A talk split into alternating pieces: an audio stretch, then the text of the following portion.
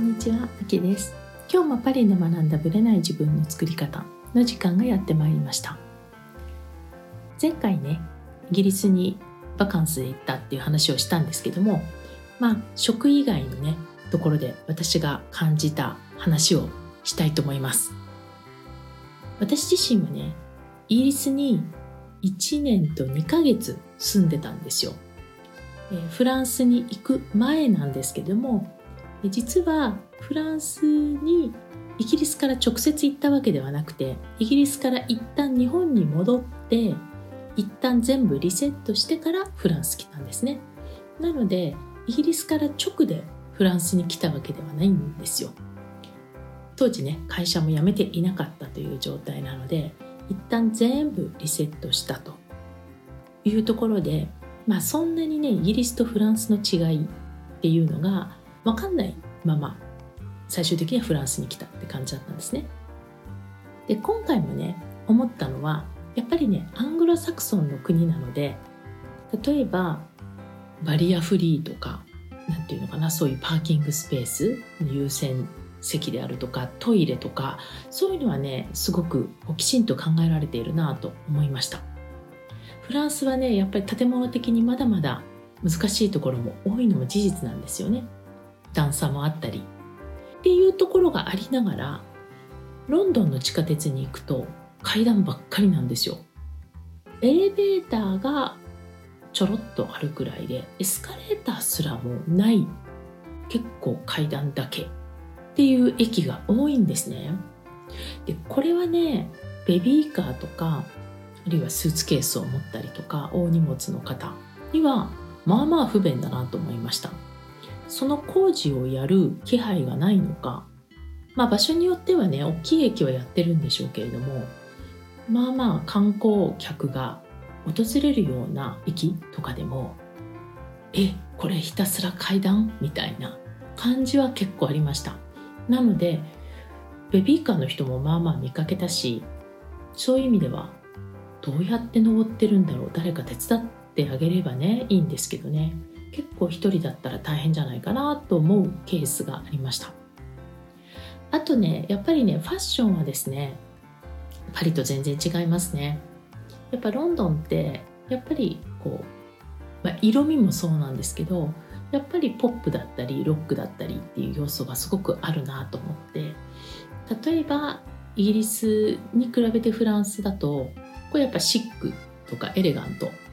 フェミニンさとかそういうのもあったりするんですけどうん。イギリスはそうではないですね。フェミニンな洋服いっぱいあるんですよ。例えばワンピースとか。結構ワンピースの人多いし結構バーンとあの露出が高いのも多いんですけどやっぱりセクシーというよりはやっぱちょっと違うなという感じはしましたね。露出って意味ではねパリより露出の方露出は大きいと私は思いますまあこれはニューヨークとかも多分そうなのかなと思うんですけどあとこうブーツとかもね、まあ、この夏まあ冷夏っていうのも若干あるんですけど冷夏でもフランスブーツ履かないよねっていうスニーカーはね履いたりしますけどそういうのはやっぱりねさすが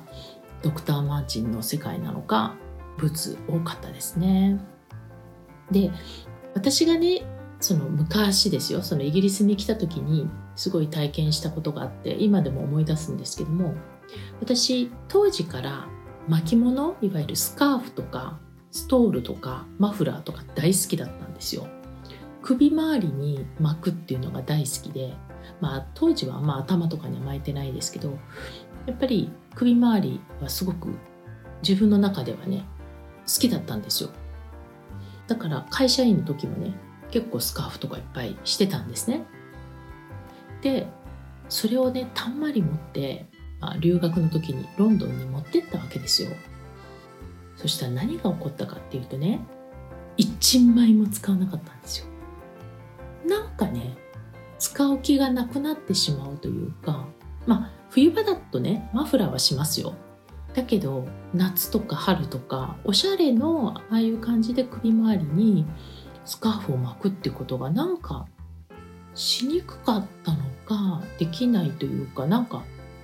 選ばなくなっちゃったんですよね。やっぱ空気感とかそういうのもあるのかな。で私の中ではそれは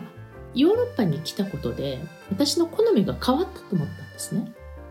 で日本に帰った、まあ、その時もなんかまあイギリスの流れを継いで、まあ、そこまで激しくねスカーフ巻いてなかったような気もするんですが、まあ、また日本でしだしてたのかな。覚えてないんです。でフランスに行くことになった時にこれ持ってっても無駄なだろうなと思ったわけですよ。だってイギリスの時あんなにタンバリン持ってって一回も使わないんですよほとんど。これ？と思って。で1枚も持ってかなかったんですね。まあ1枚ってほどじゃないですけどマフラーっていうかね冬の防寒としてのマフラーを持ってったりしたけどいわゆるスカーフとかっていうものも例えばエルメスのようなスカーフから普通のカジュアルなスカーフからほとんど置いてったんですね日本に。そしたらですよ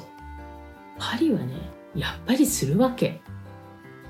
びっくりするほどするわけ。周りもしてるからなんかやっぱり人のしてる姿を見てやっぱりスカーフいいよねとかって思っちゃう自分もいたわけですよ。でその後ね日本に戻った時に慌てて全部スカーフをパリに持ってきたと。いう出来事があったんですね。でそれを見た時にあやっぱり国の持つ空気感みたいなものファッションみたいなもののカルチャーがあるんだろうなと思ってでそれをねまあ、すっかりまた忘れてたんですけどロンドン行って改めて気づきました。巻物している人ゼロ。もう私ばっかり。私ばっかりっていうか私以外でほとんど見かけなかったですよ。冷夏だし寒めだったんですよ。首周りあってもいいじゃないですか。でもしないんだよね。そういう意味ではねあやっぱりね巻物のカルチャーはあんまりないんだなというのを今回も感じました。まあ、他にもねあのやっぱり花柄リバティみたいなねああいう柄のワンピースとかは結構多いなとなかなかフランスでは見かけないぞっていう柄は結構いっぱいあったかなと思います。でやっぱりね私がやっぱりこうヨーロッパに来ようと思ったきっかけは、まあ、自分の人生をね自分でクリエイトするっていうねきっかけでもあったんですよね。そこでこうちょっと海岸っていうかねパカーンと開いたために、まあ、イギリスに来る決意をしたんですけれども、まあ、その時から含めてね、まあ、24年近く、まあ、住んでるんですね海外に。でその中で、まあ、私だけじゃなくてね私のような、まあ、どういうスタート地点とかね環境きっかけはバラバラだか分かんないんですけどもまあ、海外のね在住の人たちって結構いるんだなと思ったんですね。どうやらねやっぱり海外に住んでる方って今非常に多いというか135万人近くいらっしゃるみたいなんですよ。で、まあ、そういうのもあってね、まあ、今回たまたまその海外在住者のため私がね海外在住者のために何が必要かと考えたかというとやっぱり日本語での情報だったり日本語での何かこう発信だったんですよね。ポッドキャストを始めたきっかけはそれだったんですよ。私自身が当時ねまだね日本語だけっていうのは少なかったんですよね。でそういうのもあって、まあ、海外からね日本語で伝えるそのブログとか要は筆記っていうか書き言葉じゃなくてね喋るっていうことでねラジオ感覚で気軽に日本語が聞ける環境っていうのが私がフランス行った時はなかったのでそういうのがあるっていうのが心の支えになるなっていうのもあってポッドキャストを始めたんですよね。で今回9月の半ばにね、まあ、海外在住者向けのね、まあ、コミュニティっていうのも含めてねこういった海外在住者の人たちが一緒にねフェスをやるというイベント、まあ、それは起業家さんだったり、まあ、活動の内容はバラバラだと思うんですけどもそういった海外もう本当に全世界ですよ、まあ、もちろんヨーロッパもいるしアメリカアジアオーストラリアもう本当に多岐にわたっているまあ本当に世界に散らばってった日本人がまあ、一堂に会して、まあ、オンラインのねフェスティバルをスペシャルイベントとしてやるのが9月の半ばにあります。でこちらの方でね私も実際に登壇させていただくことになりました。なのでねもう本当につわものというか本当の意味でのスペシャリストたちがたくさん集まってるので是非よかったら海外在住の方でねそういったこうコミュニティとか情報を求めてる方はもちろん無料なので申し込みをして是非ライブでね聞いていただけたらなと思います。本当にね時差が反対の場合もあるからねどういう形でするかっていうのはねおいおいご説明していくと思うんですけどもよかったら是非参加していただけるのをお待ちしてます。まあ私が登壇する日程とかねそういったものもまた改めてね近くなったらお伝えしていきます。詳しくはね概要の方にも書いておりますのでよかったらそちらの方から簡単にできますのでお申し込みいただけたらと思います。それでは本編スタートです。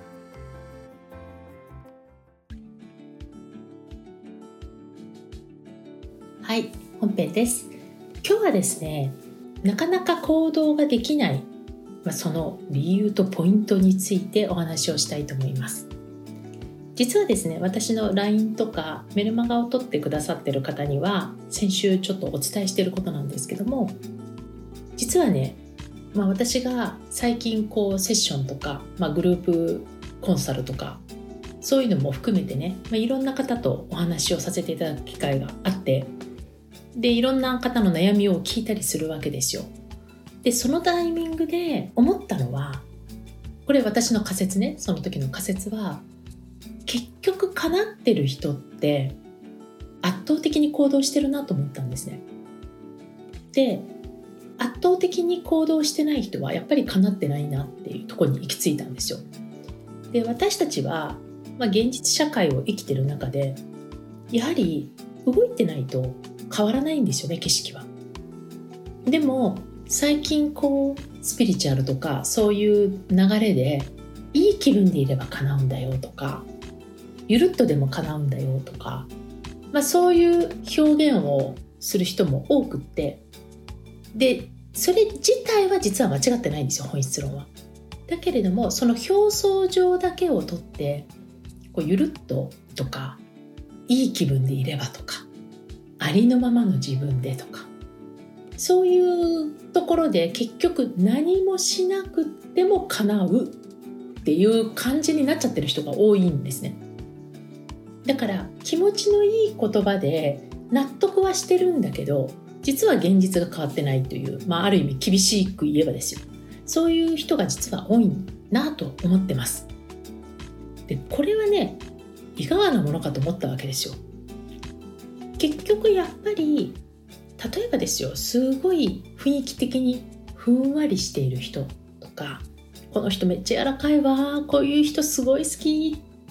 っていう人それがじゃあ本当に何にもしてないかっていうと全然そうじゃないんですねめちゃめちゃ仕事してるっていうかめちゃめちゃ行動してるんですよゆるっとしてるように見えるけどやることめっちゃやってる人なんですね。でそこがまあここはねブランディングとかその辺も関連してるのかもしれないんですけども白鳥の水面の状態と変わらないってことなんですね。つまりスイスイと優雅に泳いでいるけれども水面下は足をめっちゃ動かしてるとそういう感じなんですよ。っていうふうに考えるならばやっぱりね行動してる人が多いんだなっていうのが前提なんですよ。あとは行動してる行動が自分のゴールに沿った行動なのか日々のやらなきゃいけないタスクにフォーカス当てた行動なのかによっても変わってくるんですね。やってる私毎日忙しいんですって言ってもそれが自分のゴールに沿った行動じゃなくて今今をしのぐ今の解決法につながっている行動だったら現実変わんないじゃないですか。っていうところもあってね行動ができるっていうのは非常に大事だなというところででところでみんなはどんな問題意識を持ってるんだろうっていうことでね実はまあ、LINE とメルマガの方でアンケートを取らせていただいたんですね。で、えー、例えばね願望が叶わないポイントとしてどういう視点が自分の上位2つはどれですかっていうのを問いました。例えば1つは叶わない理由としてゴールの問題がある。その行きたい先。に関するここがはっきりしないからだわとかこれが自分の中で決められないからだわとかどういうことなのかっていう、まあ、そのゴールの問題。それから2番目はマインドの問題。私自信ないんです。とかあるいは不安なんです。恐怖なんです。これマインドの問題ですね。それから作戦の問題。ゴールは見えたけどどんな作戦でどんな方法で行ったらいいかそのルートが見えない。っていうことによって行動ができない叶わないと思っている。4番目は自分の行動力がない動けない、まあ、さっきの、今までの行動の話ですね。で5番目は継続性の問題。続かない。このリスナーさんは、まあ、アンケートに答えてる人は置いといて自分はゴールマインド作戦行動継続性の中でどれが自分のもし願望が叶わないとしたらどの理由が考えられますか？上位2つ選んでみてください。で今回ねこれぜひ選んでほしいんですよ。自分がどうかっていうのを知ってほしいっていうこともあるので。でアンケートを取ったんですね。でじゃあ1から5ゴールなのかマインドなのか作戦なのか行動なのか継続なのかどれがポイントなのかっていうところを聞いたところ結果ね面白かったんですよね。ある意味なんとなくまあ想像はついてました。でも例えば1個が飛び抜けて特筆して出てたわけではないんですよ。まあまあ点数もそんなに大幅に圧倒的優位だったねっていうものはなかったんですね。上位2つは結局マインドと行動の問題だっていう認識だったんですよ。マインドが1位でした。あとは行動できないっていうところが2位だったんですね。で私としてはですよ。まあ、ノートをやってるっていうのもあってノートをやってればゴールの問題はほぼ解決できるんですね。あとまあパリ美学をやってるってもあるんですけど自分自身の価値観とかそういうものをきちんと認識してればゴールの問題は解決できる、まあ、マインドもそうなんですね。で結構な割合でまあまあ作戦の問題って選んでた人がいるんですよね。要は方法がわからないから動けない。でも私自身は方法はあんまり関係ないと思ってます。方法が分かったから動けるかっていうと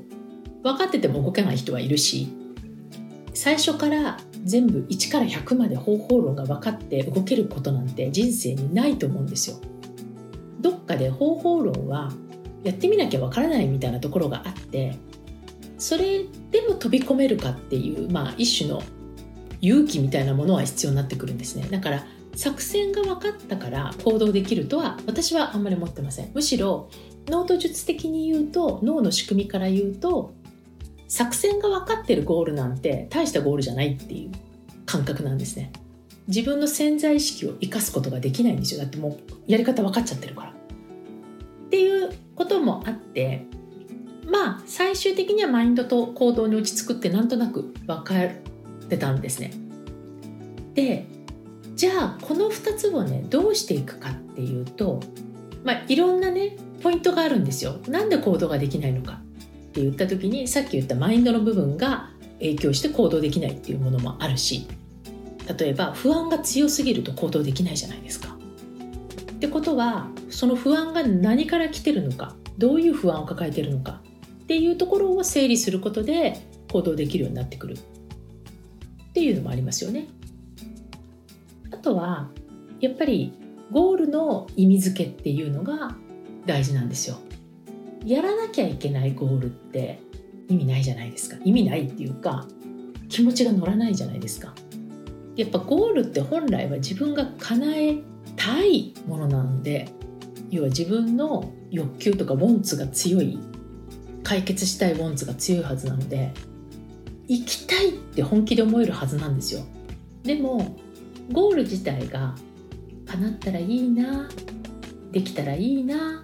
くらいのレベル感だと叶ったらいいなぐらいの感じだと叶わなくてもいいなと同じになっちゃうんですねだからゴールが自分がほっといても動きたくなるようなゴール設定にしてるかってことなんですよね。でこれは本当に分かんないっていう人もいるし夢中になれるスイッチを自分が押してないからっていうのもあるんですよ。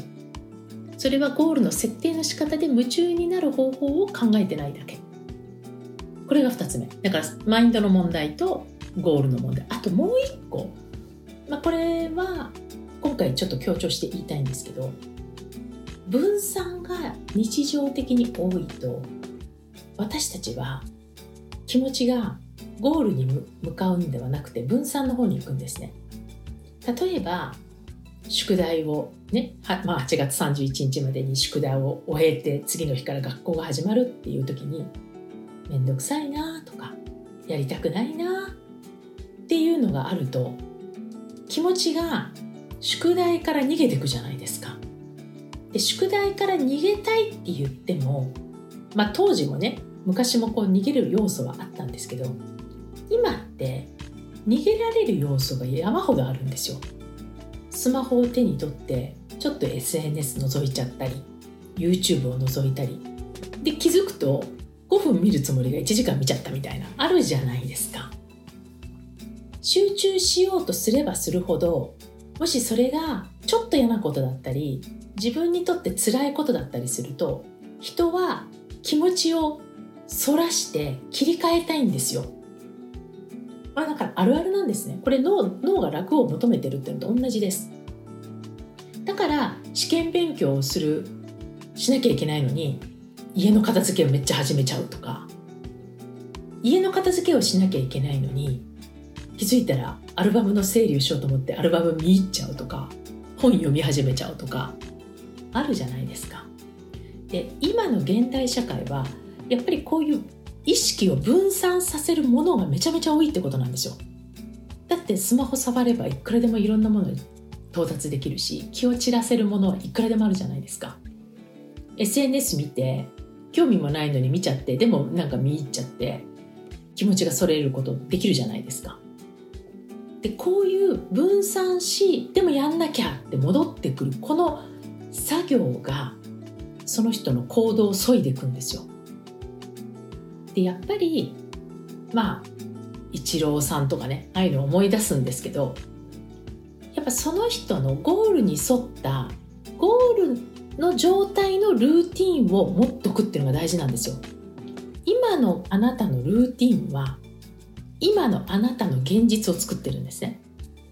だから例えば願望が叶わないっていう場合であれば今願望が叶わないルーティンをやってるってことなんですよ。いい気分だけで過ごしててもルーティンがそれだったら変わんないんですね。だから本当の変化っていうことを考えた時に今の連続を続けてる限りは変化しないんですよ。今日やったことを明日もやってるっていうのはルーティンが今現在のルーティンで続くので変化するわけがない。でこのルーティンを作っていく必要があるんですね。そのゴールに沿ったルーティンでここがゴールなんですよ。ゴールに沿っているかってことが大事なんですね。でこのルーティンを変えていく方法要は、まあ、まずゴール設定のところで言うとゴールにどこまで夢中になれていくかもういても立ってもいられない叶えたくてたまらないっていう状態を設定することが大事なんですよ。でこれもねトレーニングなんですね。でルーティンもこれトレーニングなんですよ。いろいろ方法あります。はい、細かく言うとあれなので今日はちょっと言いませんけどありますで明らかに変わるルーティンっていうのがあるんですよで同時にルーティンも変えていきながらゴールもそう夢中になれるようなゴールをしてても不安が先に来ちゃったりもう今のままで十分かもとかマインドの部分がブレーキかけてる場合もあるのでこれもトレーニングなんですね。全部トレーニングなんですよ。でこれって自分一人でできないんですなかなか。なぜかっていうとほっとくと今のルーティンで行きたくなっちゃうから。だからある程度強制力があった方がいいんですね。強制力っていうのはなんかこう、まあ、断食道場に行くようなもんですよ。ファースティングする時に。もうわざわざ家から離れて環境を変えるっていうのが大事なんですね。その新しいルーティンになれるための環境づくりは絶対必要なんですよ。なので自分一人でやっていくっていうのはなかなか難しいんですね。でこれをねそういう環境を作ってちょっとやってみるっていうことをねモニターさんとして募集することにしました。なので非常にあの正直モニターなのでね、まあ、無料ではちょっとできないんですけど徹底的にコーチングしながらその人のルーティンを変えていくっていう2ヶ月間をちょっとモニターとして募集させていただきます。でこの配信の時点でどうなってるかわからないんですけど、まあ、少人数で2ヶ月間みっちりやる。で、えー、2週間にいっぺん、まあ、グループでやりながら、まあ、日々のはね別にあのグループの中でやっていくんですけどその人のルーティンをゴールに沿ったルーティンに徹底的に変えていく2ヶ月間をちょっとやってみようかなと思ってます。正直手間暇かかります。私としてはね。でもやっぱり自分一人でやるとなかなかできないっていうのも分かってるんです。私自身もそうだから。で大抵の人はやってみますとか意識してみます。って言うんですけど意識って今この瞬間からできるよね。なんですよ本当は。それを先延ばしにしてんですよ。意識しますとかこれからやってみますとか。いや今この瞬間からそれやってみたらっていう話がいっぱいあるんですね。でそれは自分の中で行動するっていうルーティンが意識するところから始めてみようっていうルーティンになってるんですよ。でそれがあるから変わんないんですよ。なので、まあ、コーチとしてこれも完全コーチとしてじゃあ何やってみます？どれをやってみます？今すぐできることってどんなことです？って。私が命令するんじゃなくて自分で気づいてってただ自分で気づく時に人と約束した方がやるじゃないですか人間って。だから私との約束私っていうかまあグループの中での約束を作ってまずやってみるっていう。ところを私が担っていく。一人の自分との約束はなかなか守れないけど人の約束だったら守れるっていうところをちょっと2ヶ月間かけてやってみようと思います。1ヶ月でもいいかもしれないけど1ヶ月で終わると元に戻っちゃう可能性があるので、まあ、2ヶ月やりたいなと。思ってますなのでもう明らかにゴールがはっきりしてる人要はそのゴールが夢中になれるかどうかわからなくてもこのゴール叶えたいことは叶えたいんですよと。っていう人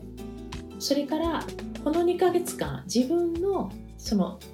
棚からぼた餅みたいに勝手に引き寄せられるわって待ってるんじゃなくて自分が動くことでルーティンを変えることで視点が完璧に変わっていくっていう体感をしたい人。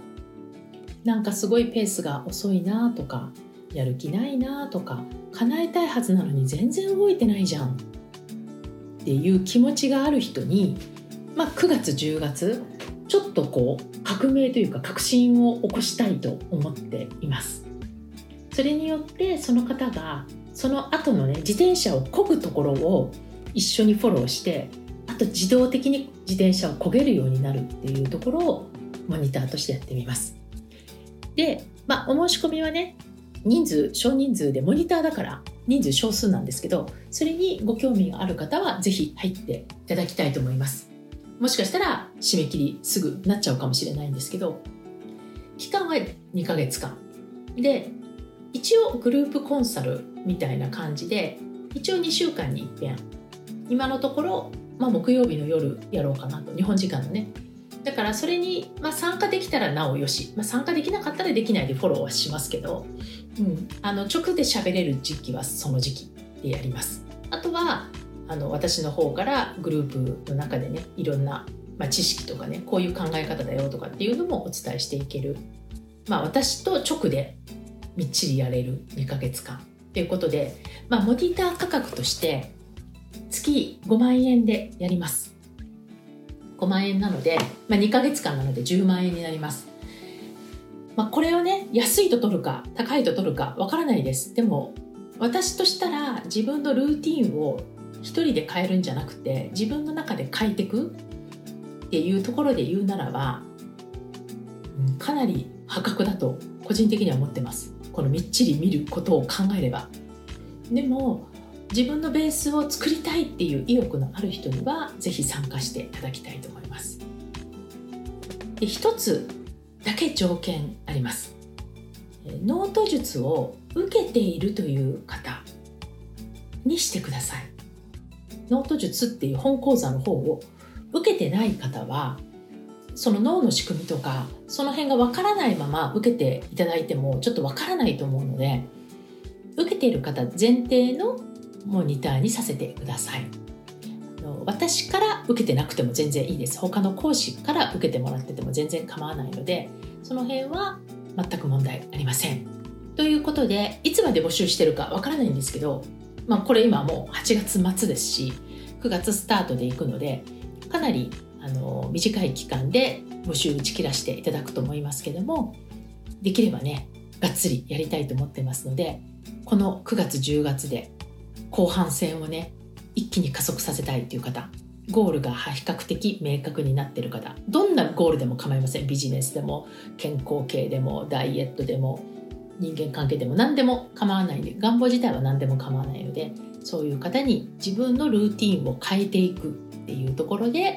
是非お待ちしています。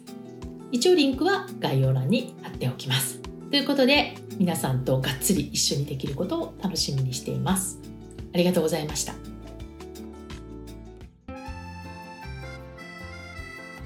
いつも聞いてくださりありがとうございます。この番組は日本時間の毎週木曜日の夜配信されています。同じく木曜日日本時間22時から30分 Facebook グループのパリ式願望実現ラボというコミュニティで中間ワークのライブを行っています。こちらはノート術の実践ライブパリ式願望を実現するためのマインドという願望実現が加速するコミュニティです。アーカイブでももちろんいいのですが、ライブで参加されるとより効果が高いとの声をいただいています。時間が合う場合は、アーカイブよりライブでぜひご参加ください。参加されると、ノート術の教科書というプレゼントや他の特典もついてきます。